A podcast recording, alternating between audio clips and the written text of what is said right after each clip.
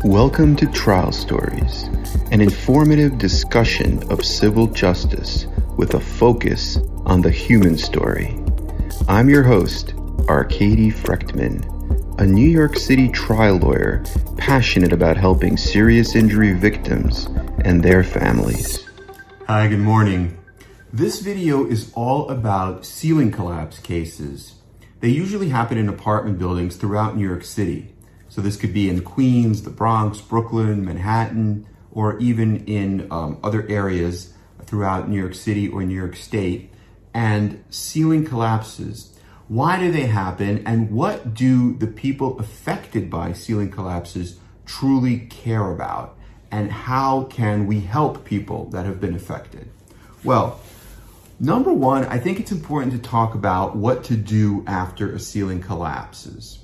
And it's vital as a victim or a survivor of the ceiling collapse in your apartment or in your house to document and take photos of what happened. So it's important to take photos, maybe uh, from different angles, some close up, some a little bit further away for context, um, measurements if you can. Uh, if, if you are injured as the victim, maybe somebody else can help out and, and, and do that, take the photos while you get medical care. So that's very important because sometimes what we've seen with some clients is that they suffer a ceiling collapse and it's definitely the landlord's fault because the client would have complained about, let's say, a ceiling leak or a crack in the ceiling before, but the landlord just doesn't fix it. And then after the ceiling collapses, uh, the landlord offers, "Hey, I'm gonna, I'm gonna fix everything. I'm gonna come. I'm gonna clean everything up." And they show up quickly. They clean everything up, and now there's no evidence that this ever happened. Then later, if you're in court, the landlord could even deny and say there was no collapse or you know it was it was minimal and lessen lessen um, the reality compared to what it really was, so that you would only be able to recover much less compensation. So it's very important to document the scene. And the other question people ask about ceiling collapses is who pays, right? Does insurance cover? Who pays for the medical care? Who's going to pay me? What is the ceiling collapse compensation?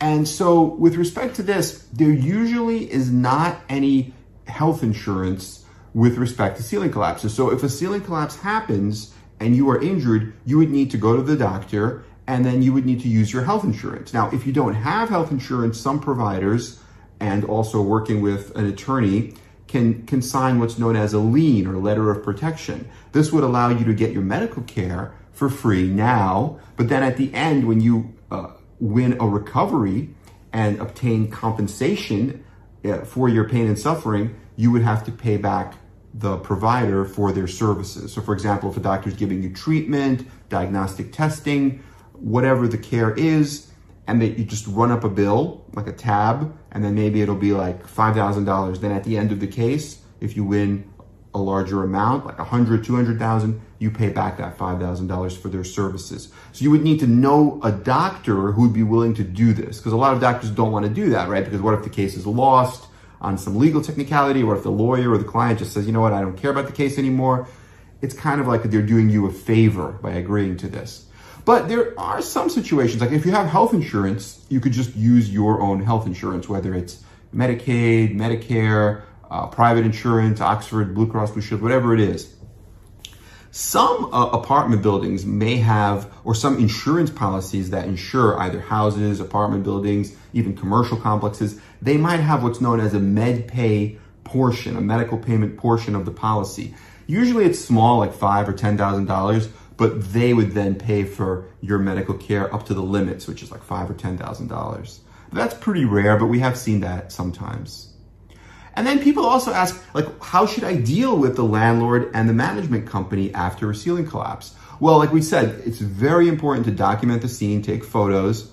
You could let them know that it happened. If you complained before, you can um, memorialize, memorialize those complaints either in writing, in a text message, um, in a letter, whatever is easier. It's always good to have proof that you complained because saying that I complained to the super or to somebody from management, somebody from the landlord just saying it verbally, they might say, no, you didn't. And now it's like a he said, she said. So it's good to have it documented. And um, and then really, once you hire a lawyer, you don't have to speak with them anymore because once you hire a lawyer, they technically are not allowed to speak to you about that case, and all communication should be done through your attorney. So then, at that point, communication will cease, and you don't have to deal with the landlord and the management. And then the most important question that we get is what are the case values? What is a ceiling collapse case worth? And usually that turns on two different factors. Number one is fault can we prove that the landlord or management company, the owner of the building, uh, and the manager of that building uh, were at fault, were responsible for the ceiling collapse? Usually, with ceiling collapses, it's fairly easy to prove fault or liability because usually it's like a big stain, it's dripping, there's a crack, there were complaints made before, or the the super came in and they didn't do a good job. They just patched it up or they stuffed some, some, some newspaper or they stuffed something, some kind of filling into the ceiling rather than doing a proper repair job. And so that caused it to collapse. But of course, each case is different. There are a lot of different reasons ceilings collapse and um, each case is unique. But th- those are some of the common elements. And it's important when proving liability to prove.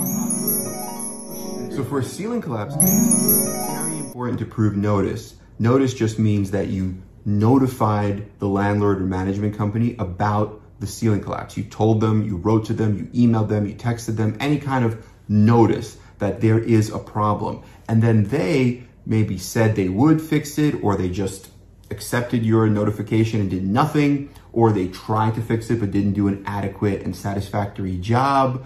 And then sometime later, the ceiling collapsed. Legally, there are actually three types of notice. Number one, there's actual notice when you actually tell them, hey, my ceiling is in bad shape. There's a crack, there's a leak. Please do something. There's also constructive notice. The fact that your ceiling is in bad shape for a period of time, even if you don't complain, right? So if I see a crack in my ceiling, I don't say anything to my landlord, but some time passes like a year. And in that year, the landlord comes and does an inspection, like an annual inspection of my apartment. Now I can argue, well, you must have seen it during the inspection. It's been there for more than a year. A reasonable landlord would do something and you should have done something. And then the third type of notice is when the landlord or management, the responsible party, the defendant, caused and created the condition. So, for example, if they're doing some kind of work in apartment 2A and they're hammering and jackhammering, and whatever work they're doing in the floor joists causes the ceiling in apartment 1A below to collapse they caused and created the condition, and that is also a form of notice. But but but ultimately, value you have to consider liability, and then ultimately, value really turns on the issue of damages, and then the issue of damages is really answers the question: How has this ceiling collapse changed your life? How has it affected you? Right. So, what is your pain and suffering? If you have a little injury where you get a few months of treatment and you feel better, that case may be worth 20, 30, 40,000 dollars. If you have a serious spinal injury where you may need uh, a percutaneous injection or um, an epidural steroid injection. An epidural case might be worth up to 100,000. A percutaneous case may be worth up to 500,000. If you end up having a spinal surgery like a fusion, laminectomy, discectomy, you could be approaching a million or even beyond. Like we settled a, a ceiling collapse case with a spinal fusion for 1.8 million, nearly $2 million. So it all depends on your damages. Those damages can be economic, such as lost wages, um, future medical expenses, and uh, things like that. They could also be non economic, meaning just your pain and your suffering, and what is that worth? because your life has been affected so much. So what we do there is we get all your doctors together. Um, you tell your story about how this has affected you. You have your medical proof. You also often good to get circle of friends and community witnesses to talk about what kind of person you were before the collapse and how uh, after the collapse happened, your life has changed and now it's a completely different life. And then you can show those two different roads or pictures and then that usually is compelling for a jury to allow for a large amount to compensate for pain and suffering. But from what we've seen in our practice, the value really runs a, a big range, really depends on the injury mostly. And it goes anywhere from a really small case where it just collapse happens and it doesn't affect you, could be worth like 15, 20,000. And then a larger case, maybe with some pain management shots, like a, a broken uh, finger that heals, could be worth 100,000, 150, and then um, you know just depends on the injury. If it's a traumatic brain injury, it could be worth into the multiple millions, right? So it really just depends on the um, on the injury.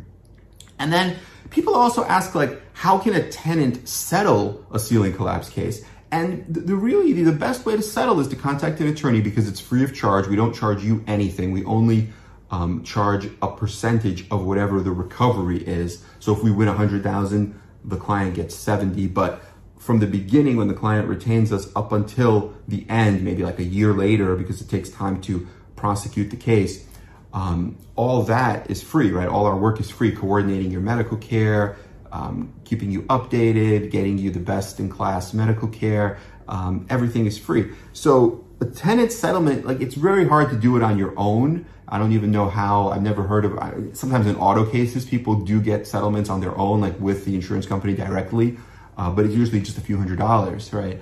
And with uh, like apartment buildings, especially in New York City, it's very rare to do it on your own. So it's always best to do it through an attorney. And especially since it's free, it makes sense. And the attorney will get you much more value than doing it on your own. I mean, we're talking like 10x, 20x, 100x than you would ever get on your own. So those are really the, the important things to remember when dealing with a ceiling collapse case. Like keep the evidence, just take photos with your cell phone. Um, try to get the complaints in writing, some form of writing, email, text is fine. Uh, and then um, remember that value is really based on medical care and how the, um, the event affected your life.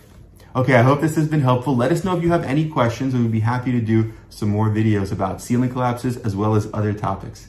Okay, have a great day, everyone. Bye bye.